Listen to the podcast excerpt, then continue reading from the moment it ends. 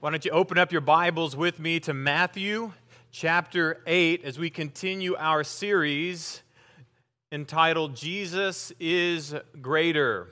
And this morning we'll be looking at an encounter that Jesus has with a Roman centurion. And as we study this text, we're going to come to a really wonderful point in the text where we understand something that Jesus is teaching us as he's come on the scene and he's telling and declaring to people that the kingdom has come and the kingdom is not just for Israel.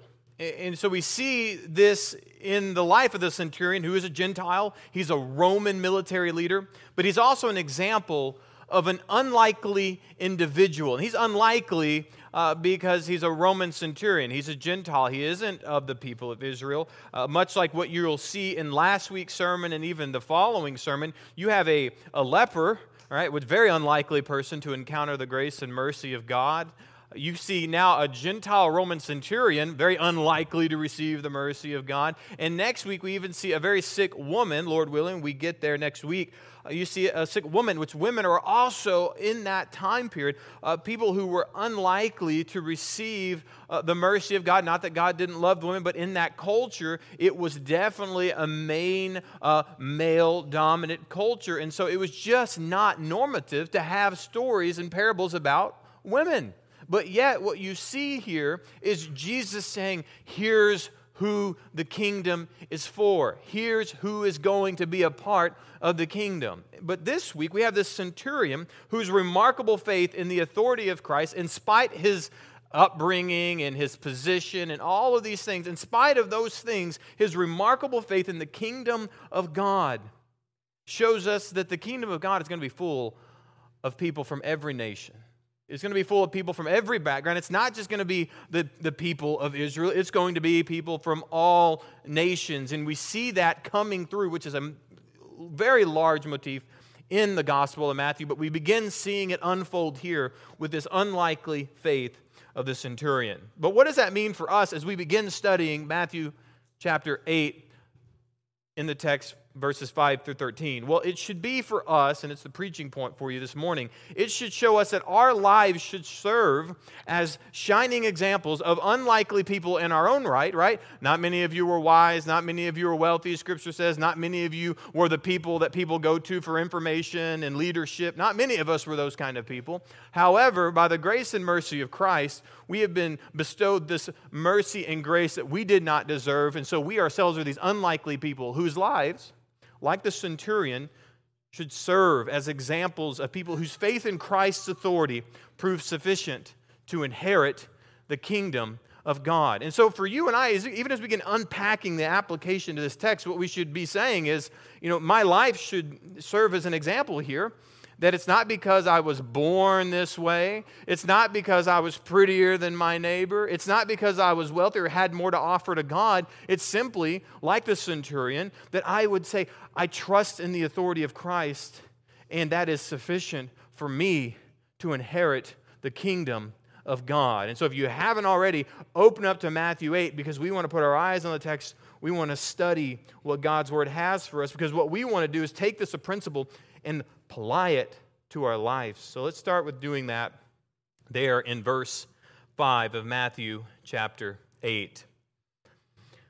When Jesus had entered Capernaum, a centurion, and again, it's a Roman Gentile military leader and centurion, right? Cent, all right? If you have a penny, how many of those pennies do you need to make a dollar?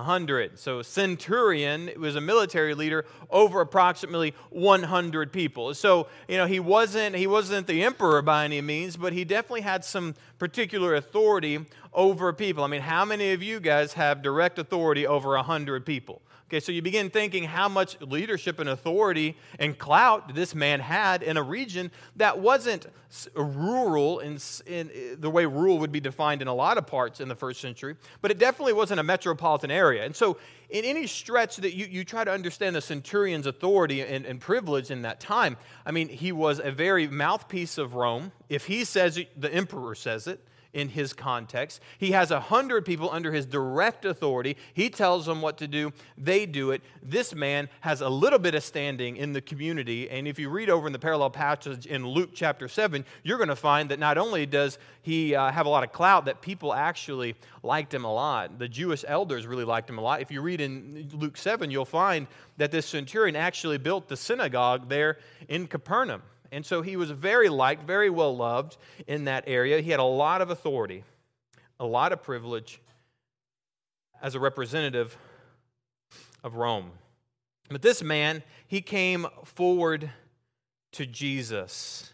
And again, if you go to Luke's parallel passage there, it's going to tell you that these Jewish elders actually came forward on his behalf. It's important because as you begin having to read through the Gospels, you're going to find in some ways that the little bits of the nuances and details are changed uh, in maybe, like for this example here, that you have Matthew who says that uh, the centurion came forward to him, but in the Gospel of Luke, with the same with the same account, you say, well, the elders came, not the centurion. So, how can you and I, as Bible believing Christians, say there isn't a contradiction here?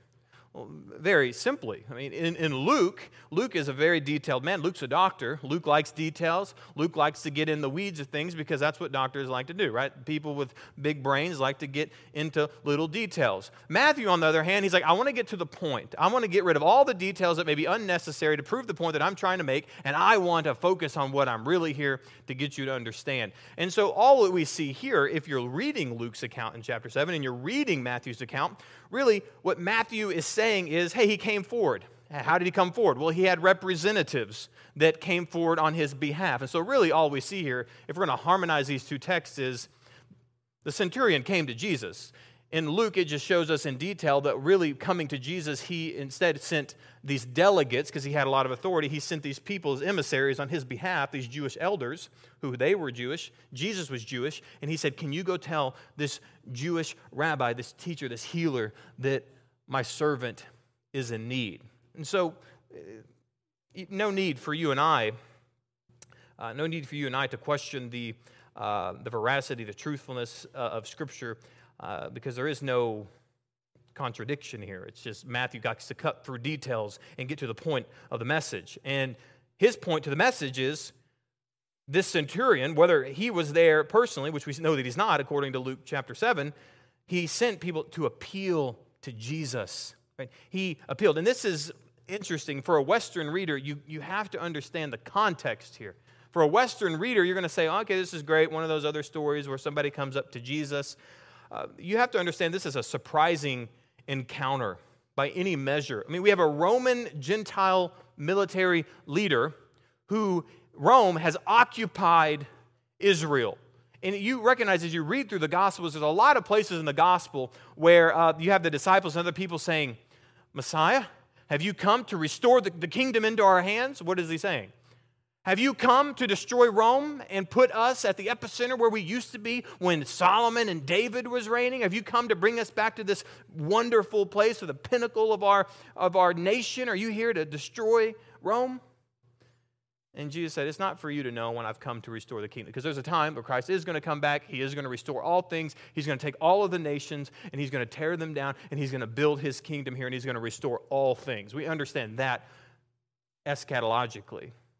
But here, you have to at least have a little bit of that background, a taste of that background, just to see when a Jewish reader is saying, a who talked to who and did what? Because for us, it should astound us to a certain extent that we see a, a Roman centurion here beseeching and appealing to Jesus for anything. I mean, he is, the, he is the embodiment of the Roman Empire. The Roman Empire doesn't need nothing from nobody. But yet, here in the picture, we see a Roman centurion who's occupied Israel, who, in, in a large part, although this centurion and a lot of centurions that you read about in the, in the New Testament are actually very liked, which I think is, a, is an exact example of how bad these centurions were in that culture, how bad the Roman military was, because often when the scriptures make someone look good, particularly when it's uh, Gentiles, it's to prove to the Jews that they're not all that they are cracked up to be in their own minds. And so, the three times that you do see centurions brought up in the New Testament, they're often pretty wonderful guys. But for somebody who's an astute reader of the Bible, that's going to help you understand something. You know, these people probably weren't that great if one of the points that we're trying to prove every time we bring up a centurion is God's going to also save Gentile Roman centurions who have occupied your home nation. You see the point there? And so we have that even here. And we have this centurion in great reverence and humility appealing to Christ with his emissaries who have gone before him. In verse 6 tells you, he says, Lord, sends this message to Jesus, Lord. Again, uh, you guys were here a little while, Dr. Chris McKinney, a little while back when he did his archaeology uh, message. Raise your hand if you're here for that. Come on, give me a say. Yeah, there we go. Okay, and you remember there was a lot of emperor cult worship. And so you, you see even the, the, the tension here that whoa, only Caesar is Lord. But now here you still see the centurion who's understanding something about the authority of Christ, where he's willing to say, Jesus, Lord. Right, so you already see, oh man, this Gentile is starting to understand something that in that time period was remarkable to look at a Jewish carpenter and even with reverence and humility call him Lord when Caesar is Lord. And you have him continuing, and he, he beseeches, he's appealing on behalf of his servant, and he says, My servant is lying paralyzed at home, suffering terribly. And Jesus said to him, I'll come and heal him. And you skip down to verse 13, and it shows you uh, that Jesus responds to the centurion later in this passage and says, Go, let it be done for you as you have believed. And the servant was healed at that very moment. Uh, really, what I want to zoom into, particularly as we, we, we get to this first point that we're going to write down in a moment, that we recognize the unlikely faith of the centurion. The unlikely faith. And what it should do for us is it should make us think, wow, look at the grace and mercy of God that has busted outside of the walls of Israel and has now gone into Gentile hearts. People who do not know God, people who didn't, were not raised in Christian homes, people who we would have thought are the furthest away from the kingdom. As I read this text and as Jesus is talking about him, I recognize, wow, I mean, people are coming to know Jesus who we would have never thought would come to know Jesus. And not only do they know him, they're expressing their faith publicly and practically, which is uh, something I want you to note here we'd see the centurion not just, you know, laying back on the couch with his, servant over there dying on the bed, eating potato chips, watching the game, and saying, God is sovereign and he's good. If you're going to die, you're going to die. If you're going to be healed, you're going to be healed. He says, no, no, no. I believe in the authority of Jesus. I'm going to go get him. I'm going to go I'm going to go appeal to him and I'm going to intercede to him on your behalf because I have faith that Jesus is going to come and he's going to intercede and he's going to, with his authority, heal you. And we see that practically expressed here through intercession. I mean, intercession just means that you got a problem. I'm going to say, I, I know the person with a solution, right? You have issues, right? You need, you need answers to the, the big problems in your life. Me, as, a, as somebody who has very unlikely faith, I'm a Gentile. If you're not Jewish in here, you're a Gentile. And when we recognize in our own lives, for us to practically exercise faith in Christ, intercession needs to be a big part of our lives. I mean, I'm not going to be like we see this centurion here. We're not going to be self motivated people, which is one of the big problems why our faith doesn't seem so remarkable after all. Because when we pray, who do we pray for? Me, myself, and I right? I mean, that's usually the top of my prayer list. That's usually the most things I pray about. And most of the time, we don't have prayer lists. But when I'm driving down the road to get to work, I'm still praying because that's my prayer time.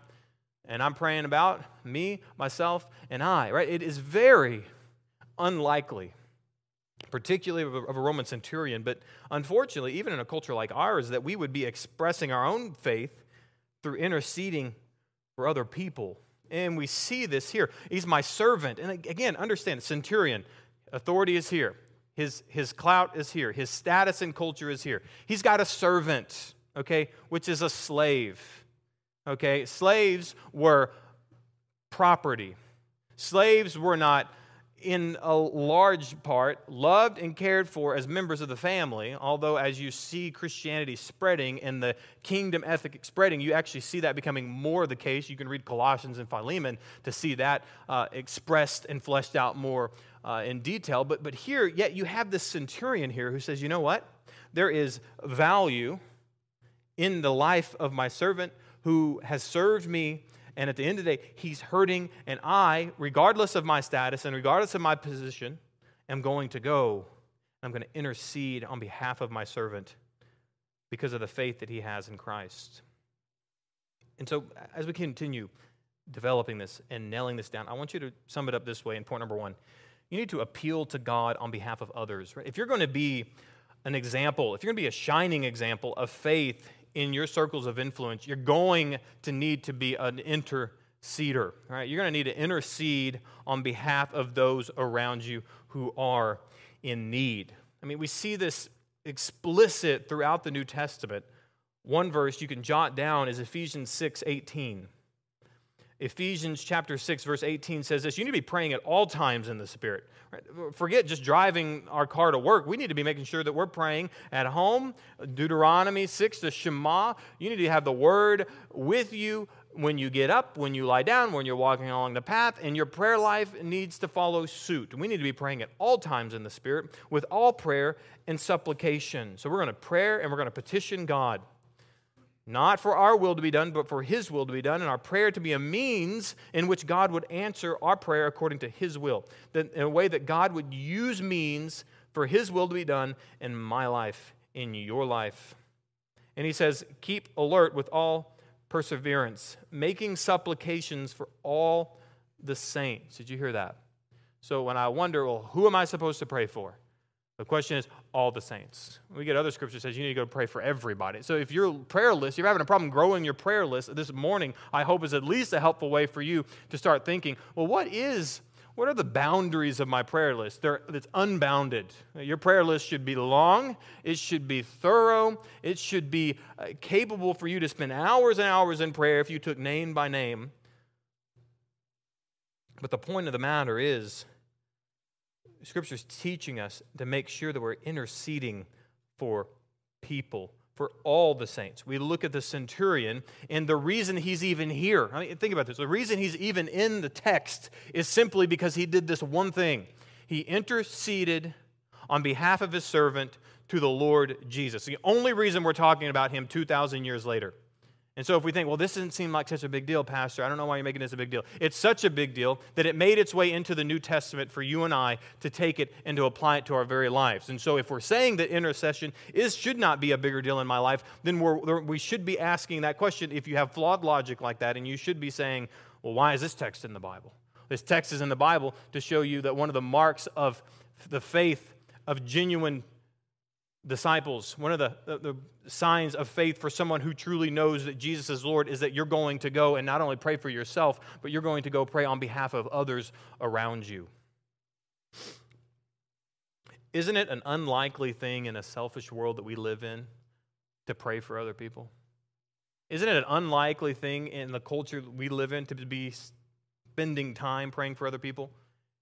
And you're like, well, not for me. Okay, well, I know we often think about ourselves way more highly than we ought to, so let's think about other people. If somebody spent time uh, and they texted you and say, hey, I spent time praying for you specifically today, you would sit there and you'd say, that's, that's remarkable, wouldn't you? You would say, that for me? You, you spent time today when you could have been thinking about me, myself, and I, all my problems, all my worries, and all my warts and yet you spent time thinking about me. Before the throne of God, you went and you, as you were speaking to God, you brought me up in the conversation. Remarkable, isn't it? It is a remarkable thing to live in a world where people would actually pray for you, that you would actually be somebody who prays for other people. I have a man who texts every Friday I'm praying for you. He texts me and Pastor Evan every single Friday, and he prays every single Friday for us. And I know I'm going to get a text before 7:30 every single Friday that says I'm praying for you guys. And every once in a while he say, "Give me anything you need me to pray for." I have a group of men every Sunday morning that gather with me in my office, and they pray for the sermon. They pray for the preaching of God's word. And it is a remarkable thing that every single week on the dot, I know that I'm going to be interceded for on behalf of people in this church. It's a remarkable thing. Because for the average person, it's difficult to even show up to church on time, much less get here early enough to pray for the pastor who should have been working on this all week anyway. What does he need my prayer for? and uh, he'll be fine. I've got the problems. I'm the look at these children. Look, I, have got. He think he needs prayer. I need prayer. I got to get these kids checked in. I got to get them dressed. I got to get them.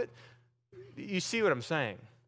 It's very easy for you to validate in your own mind why you need prayer and someone else doesn't.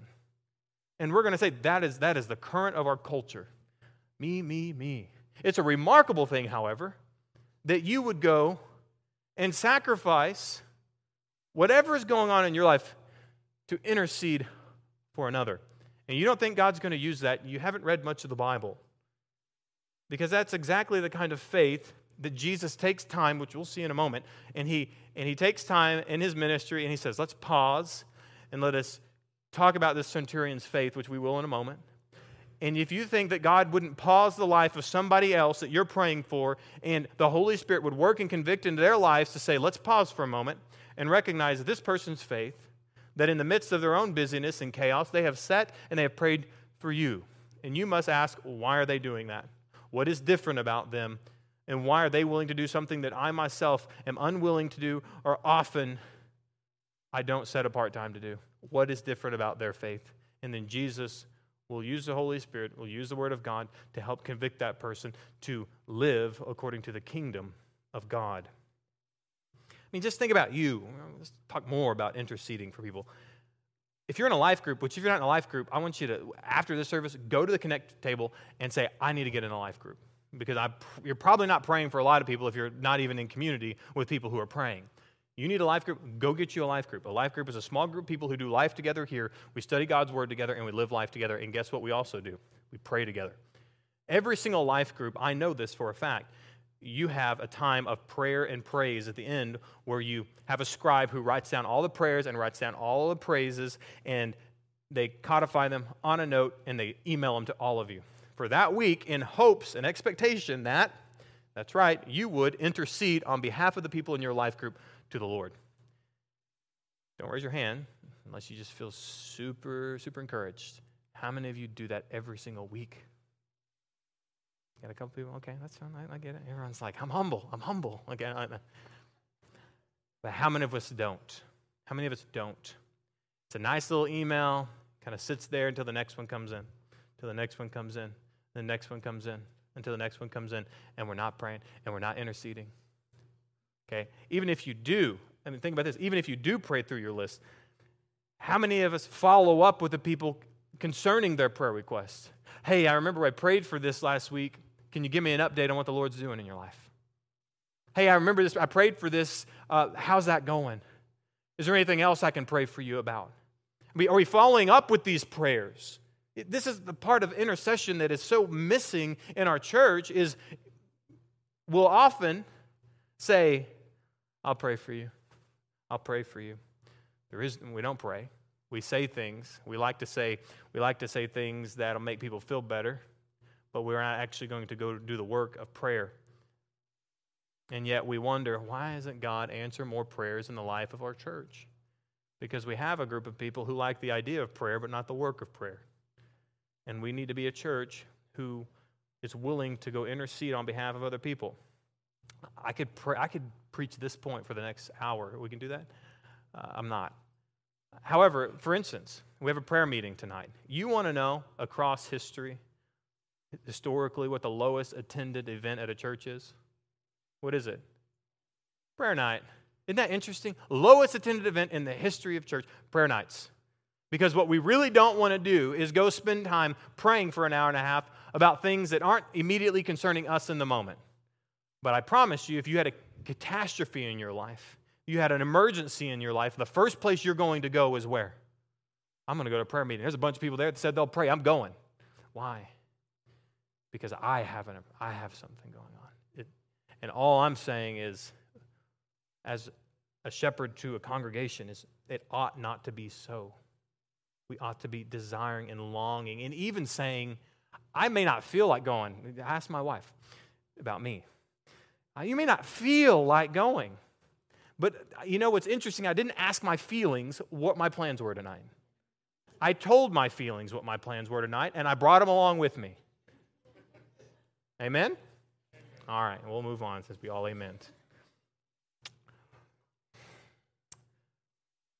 You know, what's even more unlikely, I think, than the prayer of the centurion is the response of the centurion uh, in verse 8. I mean, I want you to look at verse 8, put your eyes on that, and let's look at it together.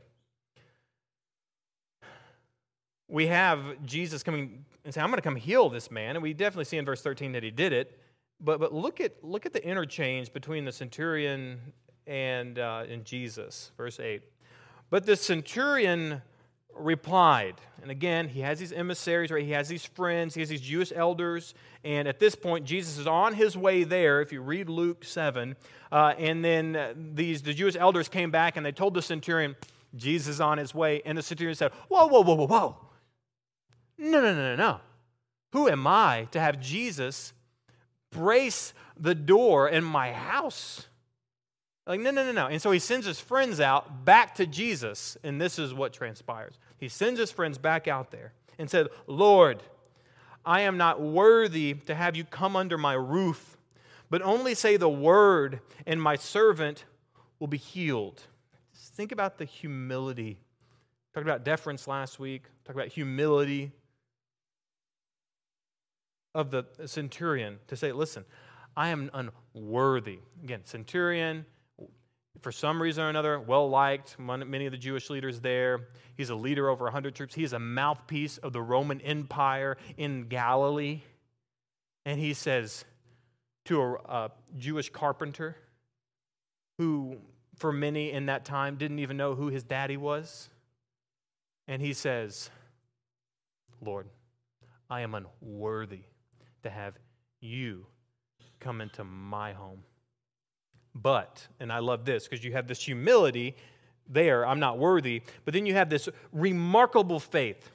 But only say the word, and my servant will be healed. He's like, You don't even have to come touch him. I know. I know the authority that's vested in you. I know that you have an authority from God to do these things, and you can do it from way over there. So, in my great humility and my great faith, I'm not even asking you to come see me face to face. And that's a great, humble remark because many of us would say, they ain't even going to come say hi. They're not even, they're not even going to come. They, they came all the way to town and they didn't come see me. They didn't text me. They didn't call me. They don't want to come hang out. Because eh, what, what, ultimately, it's about us, right? I can't. Am I not enough, right? Am I not good enough? Am I not, do I'm not loved enough by them? And yet we have here where the centurion says, I, I ought not to be loved enough. I ought not to be sufficient. I, I know I am unworthy in light of who you are, but if you would just, from way over there, just say a word, I know that my servant's going to be healed. Right, this kind of faith and humility in Christ, it transcended societal norms. I mean, do you remember, do you not just remember uh, Sermon on the Mount when, uh, when somebody forces you to go one mile go with them another. Do you know how you know why that was enacted in that culture? Centurions and soldiers who got to go up to any any person, any Jew at the time and said, "Hey, this stuff's heavy. You take it and you carry it for me." All right? You take it, I don't want to carry it. And it was law that they had to take that and had to carry it a mile every step, and they had to like it. And Jesus said, Hey, if they ask you to do that, when you get to that last step, why don't you just say, hey, this ain't that heavy, I'll go with you another mile? This is the kind of person that we're talking about here. And yet, this countercultural faith in Christ, in spite of his background and who he, in a worldly sense, represents. But then as he's commenting, that is, the centurion is commenting on his own assurance of the authority of Jesus, he then says, Now I get how this works. I understand how authority works. Verse 9. He says, You don't have to come here. I know you don't, because I know how authority works. For I too am a man under authority. He's like, I'm under authority. I'm under the Roman authority. I have people over me. And he says, But I also have soldiers under me, verse 9. And I know with those who are under me, and I know those who are over me, they can do this. They can say to one, Go, and he goes. And he can say to another, Come, and he comes. And to my servant, Go do this, and he does it. Basically, he's saying that I know how, I know how authority works. You don't have to be here. You can send your power and authority without stepping foot in the room. Just like me, as a Roman centurion, I can tell my hundred soldiers, go do this, go do that, go do this, go do that, and I don't have to show up to know the work's going to get done. And he said, I know how authority works. Now, think about this, though. In order for that to have been true, the Roman centurion actually had to believe that Jesus had authority, right? which don't miss that. Because it was always, particularly when it was the religious Jewish leaders, they were always trying to question what? The authority of Jesus. On what authority do you do this? Well, he does this with the power of Beelzebub, right? And the power of Satan he casts out demons. They're always questioning his authority. And then we have this, this centurion who's saying, I know how it works. I know you've been bestowed the authority by God to go out and to fulfill the mission that God has given you. And I submit myself to that. I know how it works. And you don't even have to show up because I know you have the power to say, It is finished. And when it is finished, it is done. I mean, that's remarkable faith, isn't it? If considering, considering who the centurion is. Jesus, verse 10. When Jesus heard this, he marveled and said to those who were following him, Truly, I tell you, with no one in Israel have I found such faith. Now, don't miss that because that's exactly where the rest of this text is going. No one in Israel have I found such faith. I mean, this is an indictment on the people of Israel who are supposed to be very faithful, who are supposed to set the tone for faith in God. And yet Jesus is saying here, wow, this Roman Gentile who historically has had no part in the promises of Abraham, Isaac, and Jacob gets it. And the people who were born into this, I can't even find that faith in them, but I found it in someone to whom the kingdom at that point did not belong. And that's when Jesus begins teaching about this kingdom ethic. And he's saying, there is a centurion who encounters Jesus, and Jesus is contrasting the faith of a Gentile and the, and the unfaithfulness of the people of Israel, which we see all throughout the prophets in the Old Testament, but we see it applied in real life here with the centurions. And as Jesus comes on the scene and creating this new, this new dispensation, that is this dispensation of, of, of grace that's coming and the inclusion, this secret that we read about in Ephesians and some of the new, uh, the new epistles of the New Testament, where there's a mystery that's unveiled, this mystery that you don't read in the Old Testament. You know what you don't read about in the New Old Testament? A clear picture of, of Gentile inclusion into the kingdom of God. You see glimpses of it, don't you? Rahab, you see, you see her. Well, Rahab, what's she doing? She's not, she's not a Jewish gal. You see other people in, included in the lineage. I mean, you see it in Matthew 1. We, we read about that, oh, I don't know, 15 years ago now, uh, a couple years ago, right? Where you see these, these people like, that's not a Jew. That, you see these hints, I get it. You see these glimpses of Gentile inclusion into the kingdom of God. But it is quite a mystery as you read the Old Testament why in the world they're there. However, in, in the New Testament, Paul says there's this mystery of the gospel of Jesus Christ to the Gentiles that has now been unveiled in Jesus Christ. And we begin seeing that unwrapped for us in the ministry of Jesus. But even before we get there, I just want you to think about the centurion, and I want you to think about the disposition of the centurion. How did the centurion approach Jesus? What did he have to say about his home and about his life in comparison to the, the authority of Christ? He has one thing to say not worthy. I'm not worthy. I want you to put it this way point number two. You need to express your faith with an unworthy disposition express your faith with an unworthy disposition. That's a kind of remarkable faith, isn't it? Particularly in our culture today. I mean, how many people do you talk to, and maybe you're one of them, and I know we all are in one sense or another, how deserving we are of the goodness of God? How much we deserve the God to answer our prayer? how you know we we do all these things so why in the world would god not do what i want him to do i serve more than anybody else i read the bible more than anyone else. I pray more than anybody else. Of course i deserve god to do what i want him to do. I mean but here we have this roman centurion who in a lot of ways could do the same thing. Who built the synagogue here in galilee who has come over here and not just domineered over the people of Israel and their God? I've come here, I've built good relationships with these people. God could just do this one thing for me since I've done so much for him. It's logical, isn't it? But instead, he says, I'm not worthy to have you come here and do anything for me, but I'm still appealing on behalf of my servant that if you would just say the word, he would be healed. As Christians, we need to get back into a very unpopular concept in the Christian faith, and that is living with an unworthy disposition. Who am I? I mean, we see this all throughout Scripture. Who am I to receive any of the goodness and the grace of God? And there, there is a truth, right? Well, I'm in Christ. I'm in Christ. What do you mean, who am I? I'm in Christ. Yes, but how did you get there? How do you stay there? Not worthiness, not your worthiness, the goodness of God, in spite of your unworthiness. You see, I, I, understand, and we can say it. I, I am a child of God. You are by what? By grace, by no work of your own. You aren't sufficient in anything to do anything for yourself, but only God.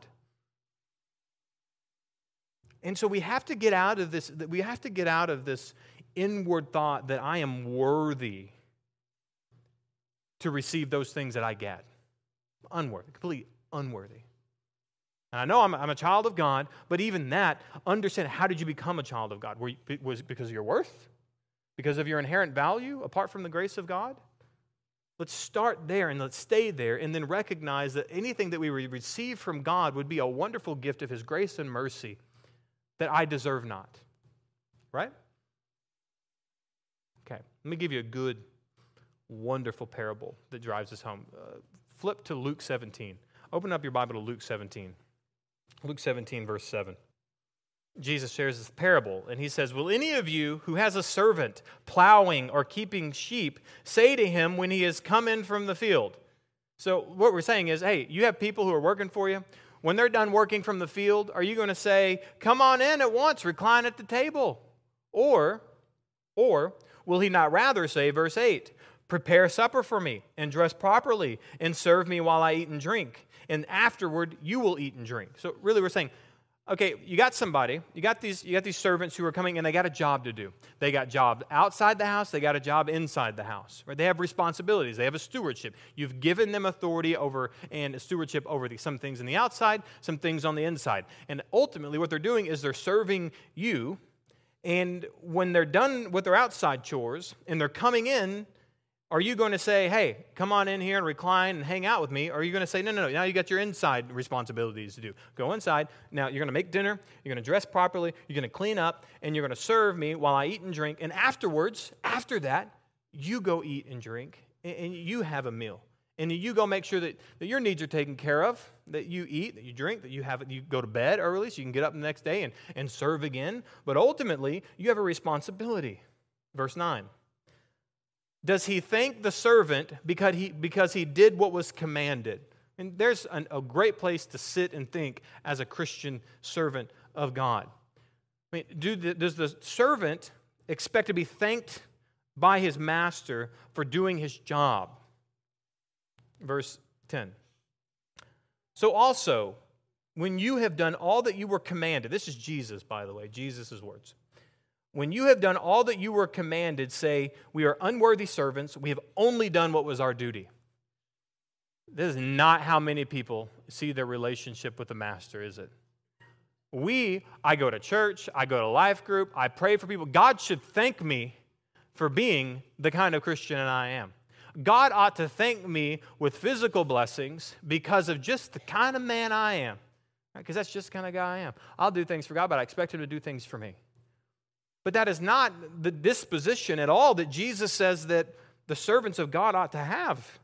The servants of God ought to say, you know what? Uh, I do have a stewardship. And it's amazing that I get a place under this house, right? I mean, understand, the servant was a, was a member of that household, and you and I are a member of the household of God, and we're called servants of the Most High. We are the, the servants, we're the doulos, we're the slaves of God, and we get to, under his roof, we get the stewardships and privileges of being there, but we have a responsibility, and we have a stewardship, and we have work to do.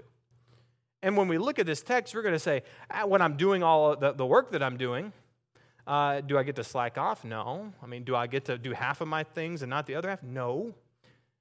But in, after all that, does God need to thank you for all that, that He's called you to do and commanded you to do? Has He thanked you enough? He saved you. He bought you with a price. He took your place on the cross and died for your sins that you would not have to take the wrath of God on your own behalf. And we're like, yes, but I need more. And we're going to say, well, that, again, we start moving outside of what it means to be a follower of Christ. Because at the end of the day, the right response is this We're unworthy servants. We have only done what was our duty. I've just done my job. And how many Christians, and church, if you look at me, how many of us, after we've had a long day, we're dealing with people that we often don't want to deal with, we're raising our children, we're trying to live in our home, loving our spouse, and, we're, and we are, and when we don't, we repent. And I've had a long day, and actually it's Friday, so I've had a long week. I've done all these things, and I get home, and I kick off my shoes, and I say, I'm unworthy, I've only done what was my job. Or it's been a long week. I deserve some time off. I deserve everything that I'm going to choose not to do this week and everything that I'm going to choose to do this week. It's mine. I deserve it.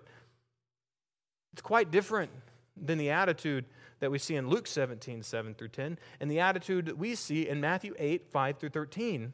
That we would say, man, it's amazing I get to be a part of this thing at all. I mean, it's surprising that I get to be a part of anything that God is doing. And at the end of the day, if God's given me anything to do, all I'm doing is the job that He's given me to do.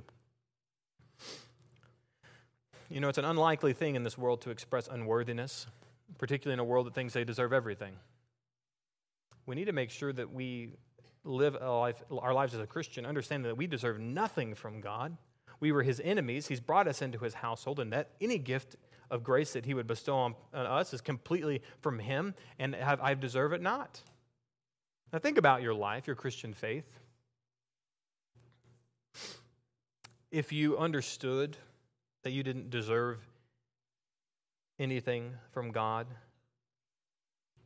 think about the way that you do receive the blessings of God.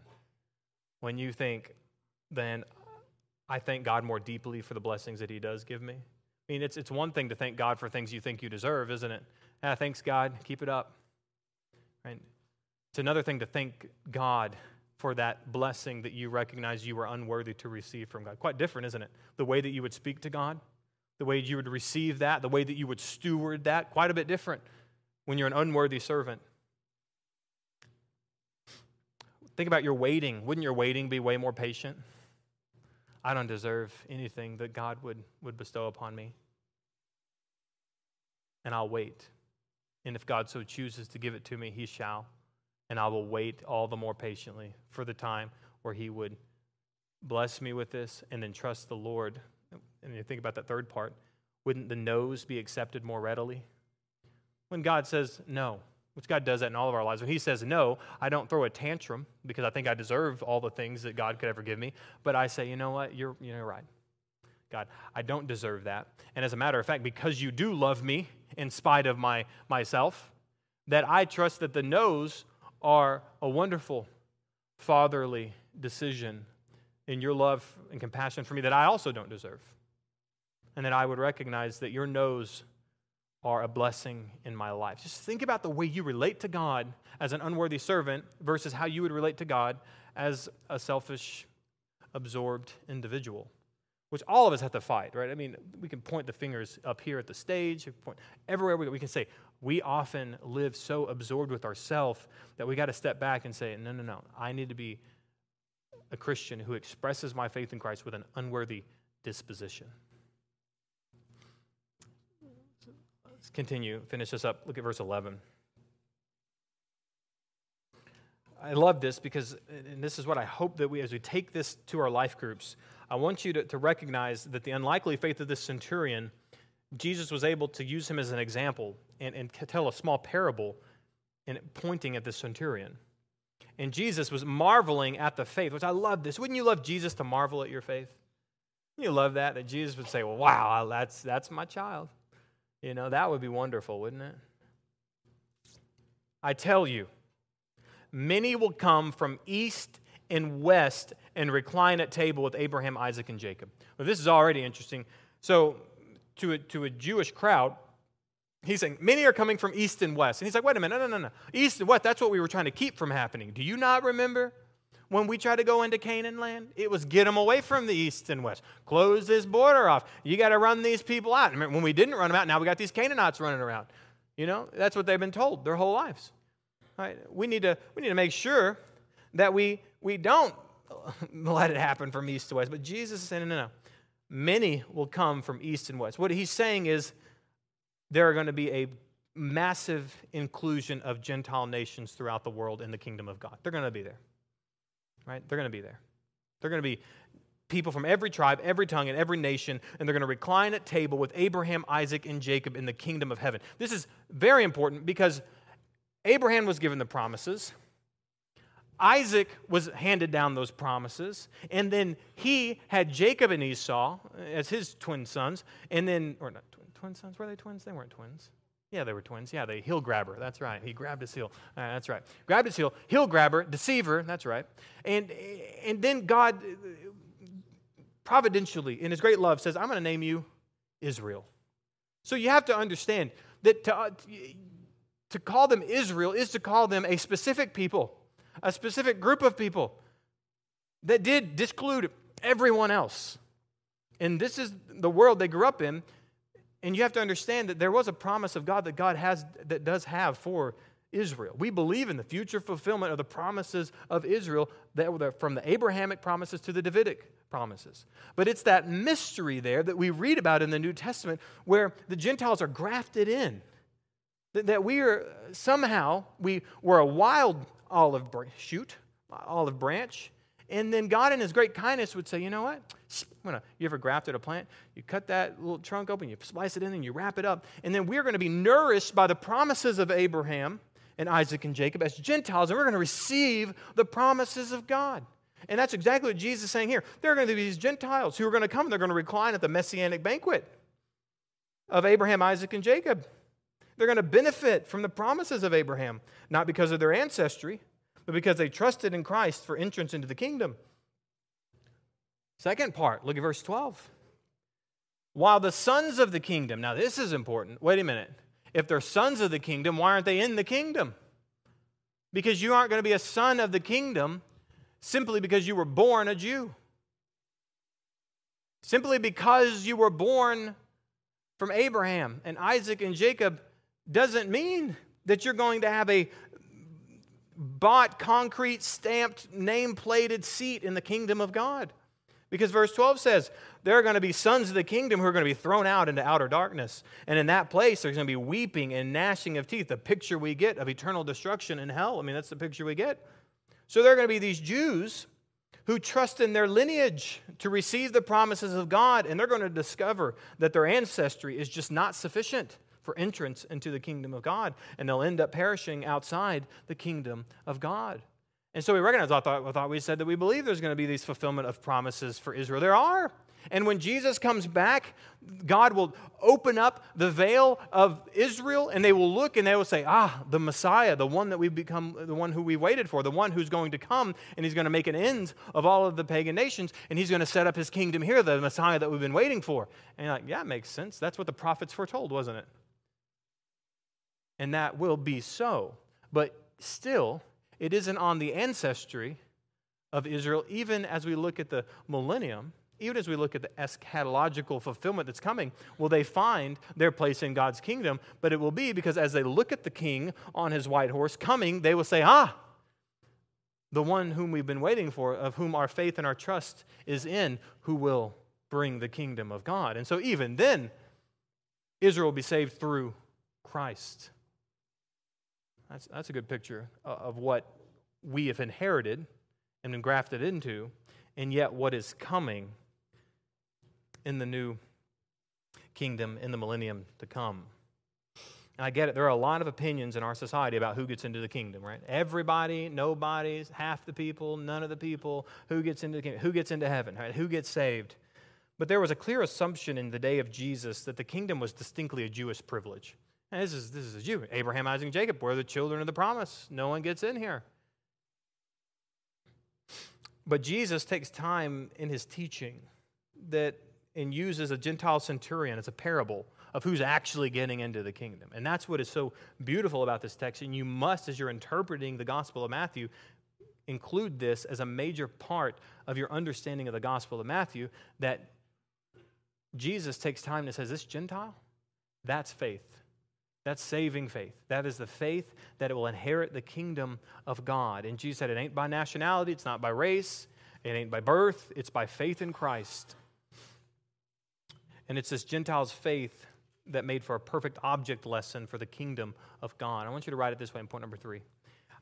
You need to desire Christ to use you as a kingdom parable, right? a, a, parable, a story, right? an accounting. Like you, you need to desire that when people are trying to figure out, well, what is the kingdom of God all about? Who's, who's into the kingdom? And you would desire that through the Holy Spirit, that God would use your testimony as an, as an example in a story of unlikely people who are getting into the kingdom of God in spite of ourselves. And this is really when we look at the New Testament, we look at Philippians 3:17 is a good verse, right? Where Paul says, "Brothers, I want you to imitate me. And I want to keep your I want you to keep your eyes on those who walk according to the example that you have in in us, the type, the example. Let's agree with typos, right? Type. That I, I want you, you want to know the types of people who get into the kingdom? Paul types, Timothy types, you're, you're, you're regenerate in here, living for the kingdom of God, you types. And what we have to say is like, you know what? I want Christ to use me as a kingdom parable. I want the faith that I exhibit to be used by Christ to help other people understand what the kingdom is all about. And if they've been confused about the kingdom, I hope that my life would help straighten out some of that confusion. Right? And if they're deceived about being in the kingdom, I'm hoping that my life and my testimony could help give them some truth and clarity about the kingdom. That's why I love baptism services. Our baptism service, I love it because what happens is people come up here to fulfill, whether they knew it or not. Number three, Christ is using you as a kingdom parable. Like he did the centurion, every person who gets up here and gets baptized is saying, Here is a story of how Christ saved my life. Here's a story of how an unlikely individual inherits the kingdom of God. And let me tell you about it. I mean, every baptism, that is what they are. They are a shining example in the local church of how Christ is teaching everyone how to get into the kingdom. What is the kingdom? Who's going to be a citizen of the kingdom? And every time we put somebody into that baptistry and we raise them up, we're saying this is what it looks like to inherit the kingdom of God symbolically through baptism. And all I'm saying is that should be the desire for every single person in this room Jesus, use my life as an example to help people understand what this thing that we call the gospel is all about. The good news of the kingdom is what Matthew calls it.